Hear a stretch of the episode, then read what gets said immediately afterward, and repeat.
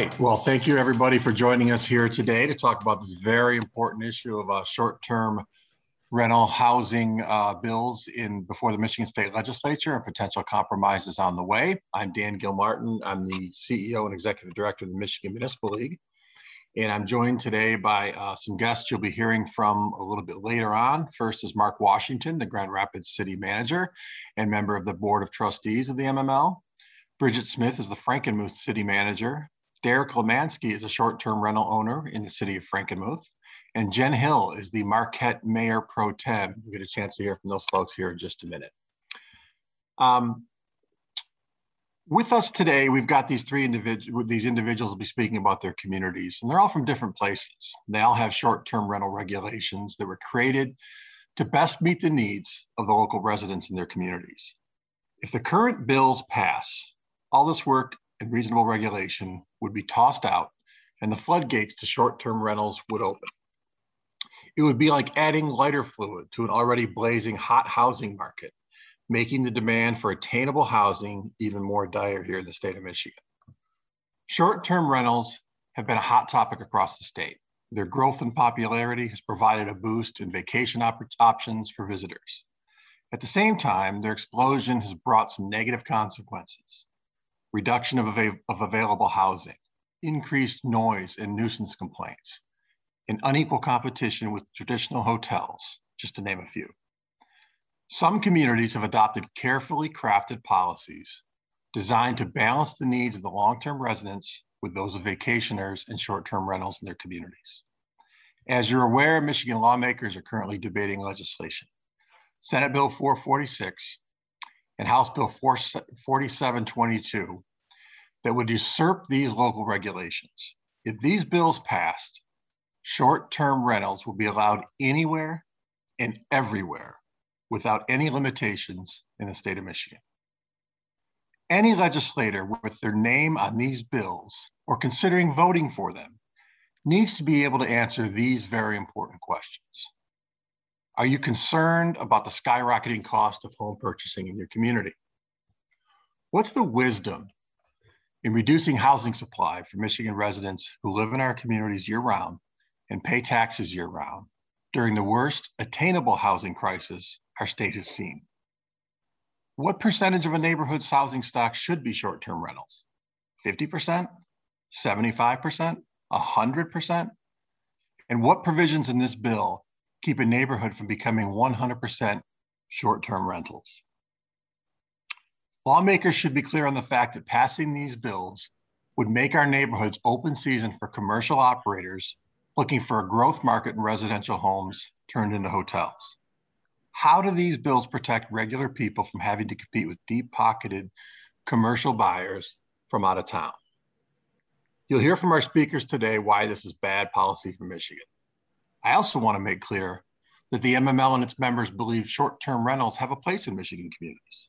They shouldn't be banned, and we advise all of our communities to adopt ordinances that permit thoughtful rental strategies. Instead of bills that allow a cancerous growth of short-term rentals, a reasonable compromise should be struck that acknowledges personal property rights of both the long-term resident and the short-term rental owner and also the difference between residential property used primarily for commercial activity and residents who decide to rent out their property from time to time. At least one alternative bill has been introduced, House Bill 4985, sponsored by Representative DeMoose. We're encouraged, we are also encouraged in other, in other compromises still being developed. These alternative approaches need a fair review and consideration before any answer, before any action is taken. Our message to lawmakers today, slow down, answer these tough questions, and make sure we get this right. I now would like to uh, ask that uh, Mark Washington, the city manager from the city of Grand Rapids, uh, come on and unmute his phone and for a few comments that he'll have from the city of Grand Rapids. Good morning, and thank, thank you, Dan, for your leadership and, and that of the Michigan Municipal League. We are very appreciative of um, light being shed on the concerns from several cities across the state. And I want to thank you again for uh, those of you from the media being part of uh, this conversation today. Um, as you may be aware, the city of Grand Rapids does allow short-term rentals, but we are very uh, intentional about using our current zoning enabling uh, laws to regulate short-term rentals. Because we think that it's important to consider other factors like parking and traffic noise and, and other nuisance that would allow us to protect the health and safety of our community. It's important uh, that short-term rentals be regulated with local control based on how each community uh, in each city and township and village uh, is responsive to its own residents. Uh, we do not allow the entire use of homes as part of short-term rentals because that is that was the preference of our local constituency when de developing the uh, zoning laws.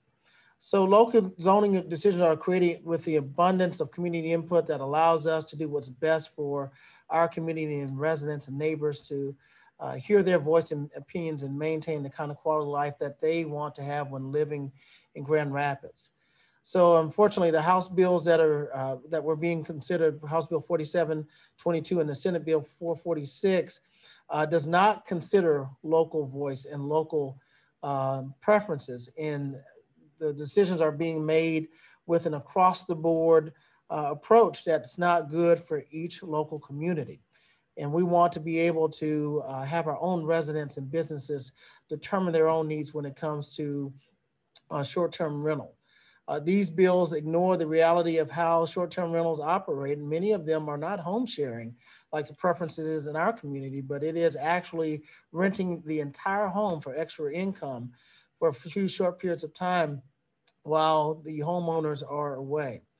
Uh, short-term rentals operate as commercial enterprises and, it, and it, it basically takes over the character of a neighborhood. And not only have we seen that attempt in Grand Rapids, but also in other cities that I've uh, had the privilege of working for, and my most recent city that I came from in Austin, Texas, where we had tremendous amount of nuisance complaints and neighborhood complaints about noise and traffic that was destroying the character and, and vibrancy of the neighborhood because of in, irresponsible uh, owners. So again, the current bills that are being promoted um, strip away our ability to address these kind of complaints and zoning laws. I did check with, um, in, in, in, visiting with staff, even our own co-compliance, we have seen um, upticks in some of our community in terms of the type of complaints that are derived from short-term rentals. Uh, it's not unreasonable uh, to expect that people have the ability to uh, acquire additional income by the use of their property. And we think we have responsibly done that by enabling it to occur, but within the context of our zoning regulations to ensure that our quality of life for all of our residents will be protected. Uh, we urge all lawmakers to reject any legislation that ignores the work local communities have done to set fair and local regulations to uplift their local needs. What works in GR may not work in other communities across the state, and what works in other communities may not work in our, our uh, in Grand Rapids. So that's why we think that there should be local control around this issue. Instead of a far uh, broad reaching um, statewide short-term rental law that does not recognize the unique needs of every community. So with that, Dan, I'll turn it back uh, over to you. Thank you, Mark. It, it's important not just to have your experience in Grand Rapids, but coming from a city like uh, Austin, Texas, that has experienced this uh, previously and seeing some of the problems they've got there and some of the things we need to be able to avoid here in Michigan. Uh, one other I, item. I'm sorry, go ahead. I'm, I apologize. There's one more point I forgot to make. And, and go how, for it. Yeah, and, and I neglected to say that, and I, I apologize. But um, the more our greatest need uh, in this community right now is not for short-term rentals. Our, our, greatest need, as you alluded to earlier, is housing. And we've quantified our housing shortfall. And we need over 9,000 uh, housing units uh, over the next uh, four years. And so um, we have plenty of plenty of hotels. And, and as I mentioned earlier, we have places where uh, people can experience short-term rentals if they don't want to stay in hotels. But but in order for us to maintain the kind of quality of life we need in Grand Rapids, we need additional housing supply. And I don't want uh, this legislation unintendedly uh, to create um, a, a further gap, a further erosion of our housing supply uh, when those owners of uh, property that would have short-term rentals would basically be utilizing that property uh, for the for, for the most part it would be people who would be outside of our community that would be taking advantage of uh, what would be eroding our housing supply so i just wanted that. Yeah. That's a great point. Again this this one size fits all means that none of that stuff uh, can be taken into consideration uh, at the state level, like it would be around the, the tables locally, where residents have a, a, voice in what's going on in their particular neighborhoods. And again, we think that's why this this single approach uh, that's so permissive uh, makes no sense for anybody here in the state of Michigan. So thanks, Mark, and we may have questions for you later. But now I'd like to call on uh, Bridget Smith, the city manager from the city of Frankenmuth, who's going to talk to us about what's going on in that particular community. Bridget, floor is yours. Thank you, Dan. Good morning. I'm the, the city manager for the city of Frankenmuth. And while everyone knows Frankenmuth is famous for chicken and Christmas, what makes Frankenmuth special is its residents. Many people don't realize that while each year our town literally welcomes millions of guests, we are a community of about 5,000 people. We work very hard to keep our neighborhood strong. That's why for our city, regulations regarding the location and intensity of short-term rentals is important. I like to think of zoning like a recipe, and every place has its own recipe. That's what makes communities different. For Frankenmuth in the 1980s, our recipe included dozens and dozens of bed and breakfasts. As things changed over time, our recipe changed too.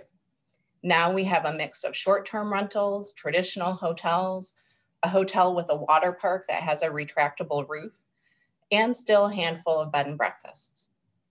We most recently amended our ordinance in 2019, and we partnered with our short-term rental property owners, hotels, and our residents to develop an ordinance that worked for everybody. I think this is really how regulation is supposed to work it protects personal property rights and still respects neighboring properties. As we've discussed these uh, pending bills at our City Council and Planning Commission, what's most disheartening is that the short-term rental bills on the floor ignore all this careful collaborative work that we've done. It ignores what we have put a priority on locally. And to be honest, the people I work for don't want their neighbors to change every three days. In another community with a different zoning recipe, it might be right to have a different approach. I think there are some reasonable ways um, and alternatives available to legislators to ensure that communities can't outright ban short-term rentals, but still give that discretion to a local community to allow them to, to figure out what their right mix is one recipe for the entire state would taste horrible. To bring it back to the chicken and recipe thing there at the end, I like how you did that. Uh, thank you very much, Bridget. Uh, before I call on Derek Lemansky, uh, who's, who's an owner of one of these properties, uh, to talk about how good ordinances and good public policy are working right now, I want to say this about somewhat of a scare tactic coming out from the other side, and that is that cities and, and townships and and villages across the state are banning, outright banning short-term rentals. Uh, we have 533 cities and villages, municipalities here in the state of Michigan. We have not found a single community that has done that. Uh, there are over 1,200 townships, and we have one instance of a community uh, that has actually gone out there and tried to ban them outright. Uh, and I can tell you that, that, neither the Michigan Municipal League or the Michigan Township Association is advocating to its members and educating them that they should be banning these outright. Instead, we're, we're telling folks and we're educating them, and our message is very clear that we need to have thoughtful uh, local ordinances that take into consideration all of the unique aspects uh, of a particular community, and that's what we're talking about here today. So on that, I would like to turn it over to Derek Lemansky, also from uh, the fine community of Frankenmuth, see what kind of uh, chicken recipes he can weave into his public comments and uh, better be good. No, no, no, uh, no pressure, Derek. Uh, Bridget's a lot better cook than I am. Let's get that out there right now. So I'm gonna, I'll avoid the recipes. We'll let her stay with that. Um, thanks for having me on, Dan. Um, my wife and I, we operate a short-term rental property in Frankenmuth, Violet's Place in Frankenmuth. And as someone, we both followed the rules and worked with the city from the beginning to do things the right way. Um, before we even bought our property with the idea of doing this, we reached out to the city. Is this something we can do, um, et cetera? So I'm also asking lawmakers not to erase the short-term rental laws in our community. And I think it's important to note we live here. You know, we're not, we don't just rent here. We actually own our home here as well. So we live in this community. We comply with all the local tax, tax collection requirements. We've ensured that our guests know the local rules in place for noise. We've kept our properties up to a T. And by doing these things, we feel like we're protecting the historic nature of our community for the legislature to then erase our local laws, that would invite owners to buy up properties in individual neighborhoods for this reason or for this purpose. And it would undo the balance we have created between our residents and our tourists. So any law adopted on a statewide basis for short-term rentals should protect that balance and not skew in favor of either side. Um, I'd ask that lawmakers vote this down and seek alternatives that achieve that compromise. Thank you, Derek. We appreciate your your remarks. I think I think they're spot on. Um, you know, as I said earlier, uh, we there's 533 cities and villages in the state and over 1,200 townships. So uh, we at the league represent our largest communities like Detroit and Grand Rapids, where Mark is from, uh, down to uh, uh, small communities and to communities like Frankenmuth that has a, a thriving uh, visitor business. Now we'd like to go north of the bridge and go all the way up to Marquette. And, and again, we're talking about how this will impact individual communities if we have this one size fits all approach because the communities on this phone are very uh, very diverse in terms of uh, what's going on in their communities, uh, the housing markets in their communities, the rental properties in their communities, and that's why we've got to be able to preserve some of this conversation and preserve the the um, the ability to make some of these uh, decisions locally. Uh, Jen Hill is the mayor pro tem of the city of Marquette, and I'd like to turn the phone or the floor over to Jen here to give a couple comments about why this is important up to communities uh, like Marquette and communities up in the UP. So Jen, it's the floor is yours. Thank you very much, Dan, and thank you, the UMML, and thank you to the other communities who are sharing the floor today about this uh, these concerns. The uh, city of Marquette actually started working on short-term rental policy in January 2017. We took months at the Planning Commission and City Commission level to develop a policy that makes sense for our community. I'm here today because housing is our number one issue today in Marquette. I'm seeing posts on our community pages of folks who have gotten jobs here in Marquette, have come, are coming here to go to school, and they are not able to find housing. And I personally, just last week, received for the first time a letter offering to buy my house for cash, no appraisal, no one seeing the house, and buying it as is. And to, to do all of this and as quickly as 24 hours. We need to slow down and think about how to balance housing, tourism, and community. Uh, it's a beautiful day here in the UP. It's in the mid 60s. It's a sunny day. We absolutely welcome our tourists and love to share uh, the best part of Michigan with all of you. Uh, and yet, um, we do need to take the time to think about what works for our community so that we can have that balance. Our ordinance has been praised for its block by block approach that protects neighborhoods and year round residents while welcoming visitors to experience these neighborhoods as an option in addition to our, our traditional lodging options. And then after having that policy for a year, we went back and revisited that policy in 2018. And we in fact expanded it so that uh, owners of a property that was had multiple uh, units in it, a duplex or a triplex, could in fact rent all of those as short-term rentals and not just one. So again, we've had taken a thoughtful approach. And then in 2020, we uh, actually instituted an ad hoc housing committee in order to think about the multiple housing crisis situations that we're in right now, where we don't, like Grand Rapids, don't we need more permanent housing. And they met through COVID. We continued to get uh, input uh, over Zoom. So we have had years worth of thoughtful conversation about housing issues in Marquette. That report's just being released this month. So we do want, we have taken our time and thought about these issues carefully for a period of years here in Marquette.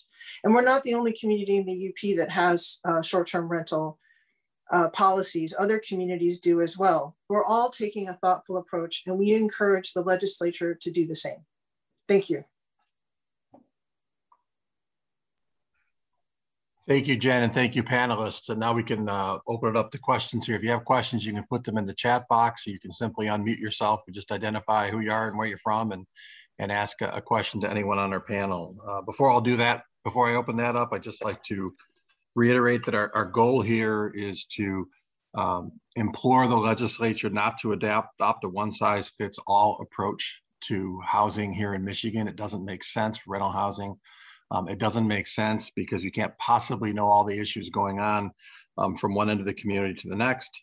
Uh, we don't want uh, the state government to override the interests of local residents uh, with a big government approach coming down from on high in Lansing. Uh, these are issues that need to be taken into consideration at the local level. Um, so with that, I would open it up for questions. Again, you can put something in the chat. Matt Bach is here. He's going to help me uh, whisk through all the information on the chat here. And, and, Matt, feels free to punch through with a question if you've got it. Yes, yes, we do, Dan. Uh, hopefully you can hear me okay. the question from the center square is a reporter there. If housing shortage, shortages are so bad in these cities, why not make it easier for developers to build more houses? Um, I, I think we've got three folks on the phone here that love to see developers build more houses in their communities and are doing everything possible to make it uh, uh, available for people to build a good quality of affordable housing in their communities. So I'll, I'll probably ask one of the local officials to uh, to speak to that question because I know it's something you guys deal with every day. I don't I don't think it's a I don't think the rental this bill has anything to do with making uh, housing more affordable for folks. But go ahead, Dan. I, will start. I, of course, we want to see uh, the housing supply increase. I alluded to that earlier in my comments, and we use a variety of housing tools to incentivize that, from low income tax credits to uh, tax incentive uh, financing for developers to brownfields and we want to see housing done. We've, we've revitalized our zoning to incentivize more small scale development. We've uh, looked at what we can do within the city, increase density bonuses, particularly downtown. We want to double our downtown residency. We have about 5,000 people staying downtown. We want to double that to about 10,000. We've looked at uh, public-private partnerships. Uh, we're creating a local housing fund. Uh, part of that, we're trying to use some of our ARPA funds to do that, to incentivize uh, how can we create uh, affordability at all levels for permanent housing, as well as looking what we can do for supportive housing for homelessness. And so um, we are we are looking to partner with anyone who wants to develop uh, permanent housing here uh, in the city of Grand Rapids. We even change our local zoning ordinance uh, around retail uh, storefronts and on the first floor, ground floor level here in the downtown area to make sure that uh, you don't have to just have commercial retail on the first floor now that we're, we're going to allow uh, residential in our city center. So we, we've done a lot to do to incentivize more housing development. And I think you'll see that echoed across the state. And I, and I would just say this, uh, there is no country anywhere in the world that I know of uh, that is utilizing an Airbnb style approach to making housing more affordable for people in their community. It's just, it's not any way, shape or form uh, an approach that would be uh, that would be good on a, on a, on a community-wide basis to provide for more housing when you're going to have out-of-town owners and commissions coming off the top for people renting those and advertisement and everything else. It's just, that's just uh, an apples and oranges situation and it will not, it will not help us here with affordable housing in Michigan. Matt, what's our next one? Yeah, so the next question is from Dave Bondi at WEYI TV, who Dave did an excellent article last week on this topic. So his question is, uh, so in essence, if this passes, and I'm assuming we're talking about uh, 4722 or SB 446. Um, could every home in a neighborhood be turned into a short-term rental if these two pieces of legislation as currently are passed? Yes. Dan's short word answer is yes, that is true. the next question. Um, and then my, and I, I, got another one word answer. Uh, Mike Malott has asked, uh, actually, are we aware of any municipalities in Michigan that have banned short-term rentals? The answer to that is no. So. Yeah, municipalities. Again, you said at the start, uh, there might be one township. We know one township. out there, uh, but none of the municipalities have. And, and again, we don't see that prevalent. That's not something we're asking folks to do or we think is the right, the right situation. I think the locals on this phone um, think that's that's the wrong approach too, and they're they're working with their communities to make sure it's moving in that direction. Um, another question here is, uh, is your preference for HB 4985, which is the new one that came out last week, uh, or for the legislature to do nothing? What's been the effect on court decisions uh, on some of these ordinances so far? That might be a question for our for our um, legislative advocate Jen, Jennifer Rigterink is also on the call. Yeah, we've we've got Jennifer Rigterink on here, who's been our lead staff person on it. Um, obviously, I'll answer it this way: uh, we don't think we think this is a solution looking for a question. Uh, we do not have communities banning these outright, as we talked about. Um, there are uh, good rental property uh, programs going on in communities right now.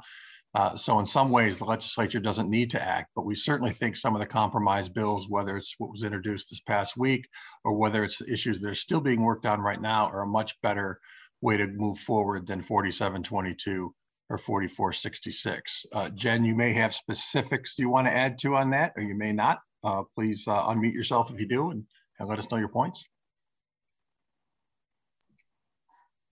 I don't know if Jen is, is oh, there she is. Can you hear me now? Yes. I'm having some technical issues. Okay, um, Matt, can you repeat the question for me, please?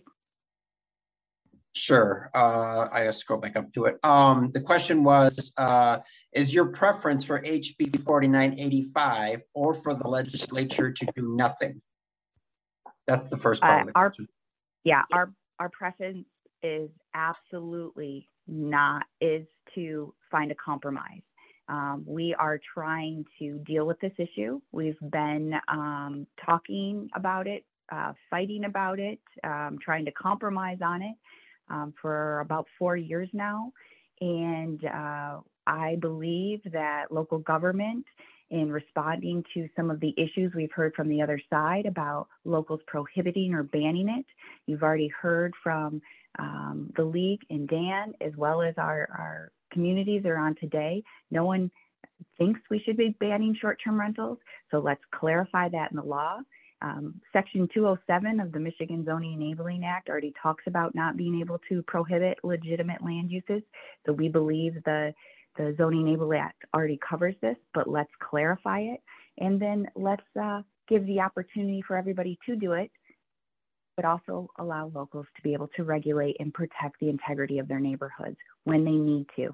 Many municipalities aren't even regulating short-term rentals. So we absolutely want to find a compromise on this. We're not just trying to kill um, the issue at hand. The current bills, yes, we would like those um, to not move forward, and let's work on something that works for both sides. Okay, Joe, we got a couple more questions probably for you, but our panelists can jump in as well. Uh, Lindsay Moore from M MLive, who also wrote a recent article on this topic. Uh, she said both the House and Senate added substitutes to HB 4722 and SB 446 to narrow the bills to only strip, stopping the cities from banning short-term rentals, not touching zoning regulations. Um, can you explain on why that was not seen as a solution or what remain, what concerns remain? So the subs, um, the S1 and H1 that passed out of um, the respective committees before these bills went to the floor um, absolutely are still uh, banning locals being able to regulate through zoning. It states that a short-term rental that they're defining as any lease less than 30 consecutive days cannot be um, held to any procedure different than the other dwellings in a residential neighborhood. Um, you can't use a special use, a conditional use, and you cannot uh, make the differentiate between a residential property where someone lives and resides and a residential property that's been bought for an investment purpose to run a vacation rental business, which is a commercial activity in a residential neighborhood. And so those substitutes absolutely do not allow locals to regulate. And saying that the only thing locals can do is look to their nuisance ordinances, the whole point of zoning is to prevent nuisances from happening, is to buffer um, land uses that could possibly create an issue um, on a neighboring property. And so to allow communities to only deal with issues after the fact is, is laughable. I mean, locals are using zoning to prevent nuisances. And so saying that we're going to let nuisances happen and then we'll let people issue a noise violation, well, there's somebody new in that property every few days. So that doesn't actually stop the nuisance from happening. Thank so you, I Jen. would disagree with the, that that statement that um, the subs did anything um, to allow locals to regulate. So, so it sounds like maybe the, uh, the reporter maybe was given some misleading information a little bit on, on that point as far as what the substitutes do. Related to that, Jen, there's another question that's it's kind of along the same lines, but I think it's important. It says proponents of the current bills argue that the bills won't take away local control, but instead just prohibit local units from banning short-term rentals. What is the response to that premise? And is that fair assessment? And again, it's the same comment.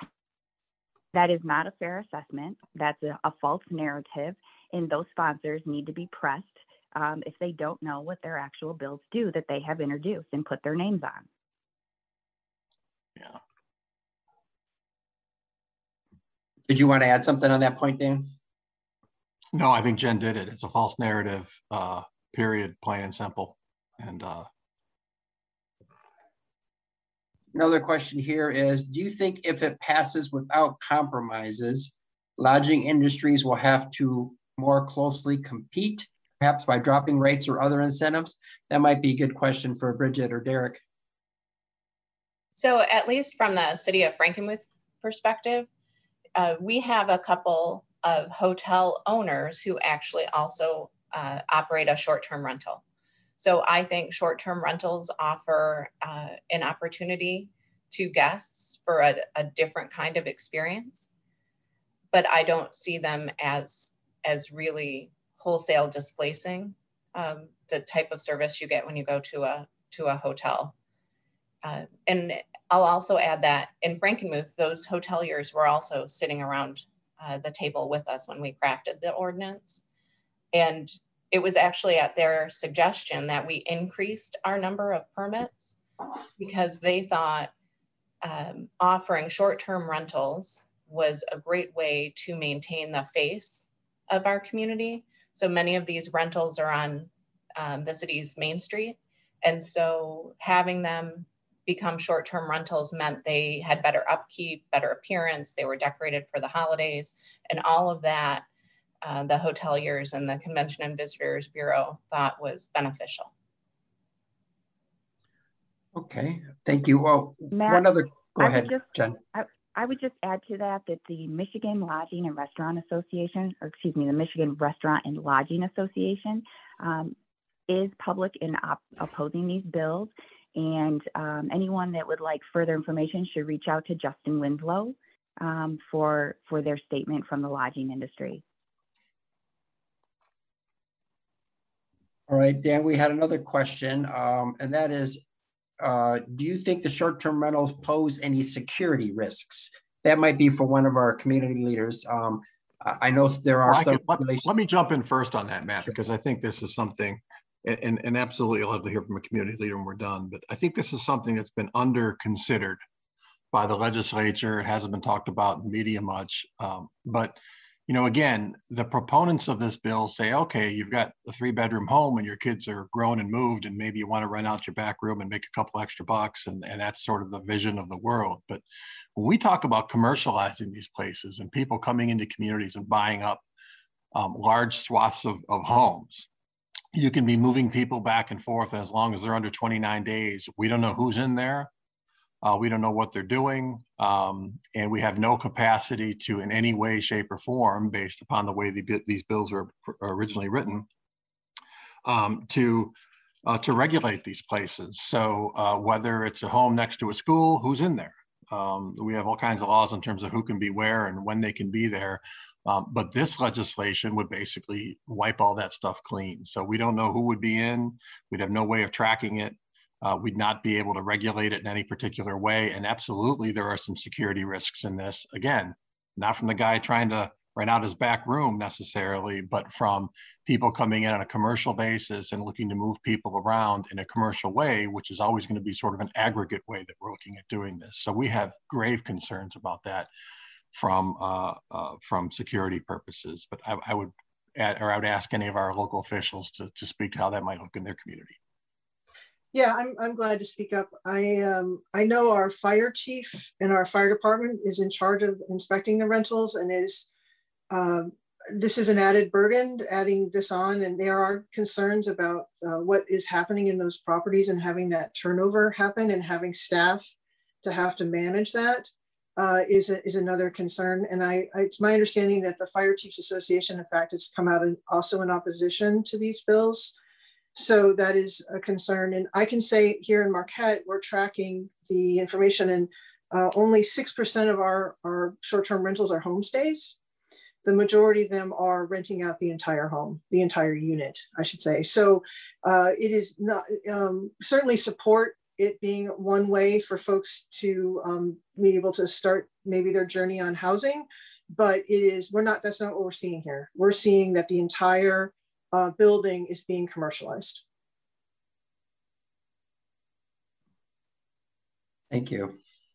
I'm also uh, posting in the link one of the questions uh, are there other states that have taken or are looking at taking a blanket approach like this legislation proposes? And Jen, you might be able to jump in. I know we have done some research. I was just getting ready to post in the chat a link to our short-term rental resource page, which is short-term-rental.mml.org. Um, and in there, there are some research uh, studies that have been done that we've shared, including out of uh, the state of Arizona, where they did open the floodgates and then very shortly thereafter, they regretted it. And there was a study that talked about the impact that that had, and it was pretty significant. So that research is listed on our website that I'm posting in the chat now.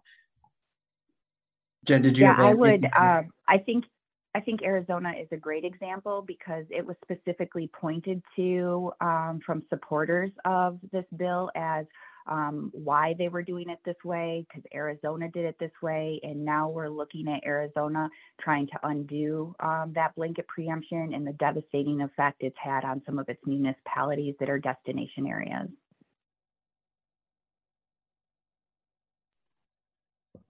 And again, if you're looking to buy a home as a as a person looking to where you're going to raise your family and you you buy one in a college town next to fraternity house, you kind of know what you, you know what you're getting into. Uh, but if you're buying in one of our great neighborhoods in, in a place like Frankenmuth or Marquette or Grand Rapids or any other community here in Michigan, and all of a sudden you've got wild commercial uses on your lawn uh, on your uh, on your block, that's a whole different animal. And and and this doesn't just does not make sense.